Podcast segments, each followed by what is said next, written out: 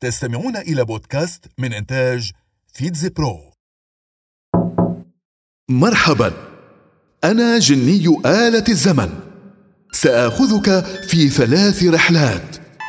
رحلات في شتى البلاد. حدثت فيها أحداث في مثل هذا اليوم بالذات.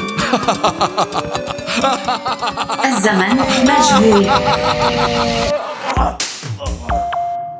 في مثل هذا اليوم بالذات تحتفل النساء في الولايات المتحدة بي أنا يوم مساواة المرأة الأمريكية.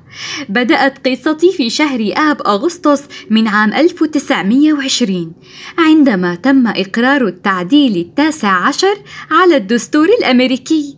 وبناء عليه منحت النساء الأمريكيات حق التصويت وتم تكريس المساواة في الحقوق والواجبات بين النساء والرجال في بلدي كما دفع بالأمريكيات إلى العمل السياسي والعسكري وظهرت العديد من الأسماء النسوية البارزة على الساحة الأمريكية.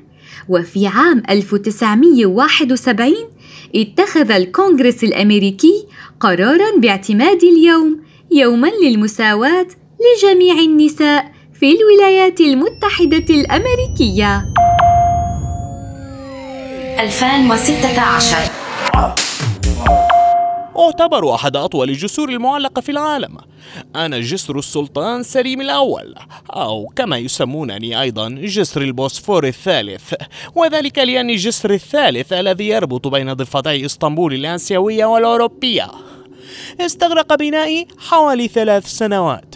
وتم افتتاحي في مثل هذا اليوم بالذات. يبلغ عرضي 59 مترا. أما إجمالي طولي فيبلغ 2164 مترا. أضم عشر ممرات. منها ثمانية ممرات للسيارات واثنين للسكة الحديدية. تم منحي اسم السلطان سليم الأول تكريما للسلطان العثماني سليم الأول الذي عمل على توسيع الإمبراطورية العثمانية باتجاه الشرق الأوسط وشمال أفريقيا بين عام 1514 و 1517 1910 اسمي الأصلي أغنيس بوغاكسيو. لكن الجميع يعرفونني باسم الأم تيريزا. أنا راهبة ألبانية هندية. ولدت في مثل هذا اليوم بالذات في إسكوبيا عاصمة مقدونيا الشمالية. وتوفيت عام 1997 في كالكتا شرق الهند.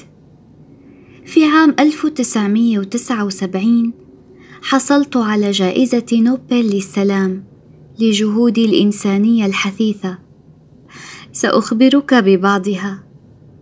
مثلا عام 1982 وفي ذروة حصار بيروت تمكنت من إنقاذ سبعة وثلاثين طفلا كانوا محاصرين في مستشفى على الخطوط الأمامية خلال الوساطة لهدنة لوقف مؤقت لإطلاق النار بين جيش الدفاع الإسرائيلي والمقاتلين الفلسطينيين سافرت أيضا لمساعدة الجياع في إثيوبيا وضحايا الإشعاع النووي في تشيرنوبل في أوكرانيا. العودة إلى الواقع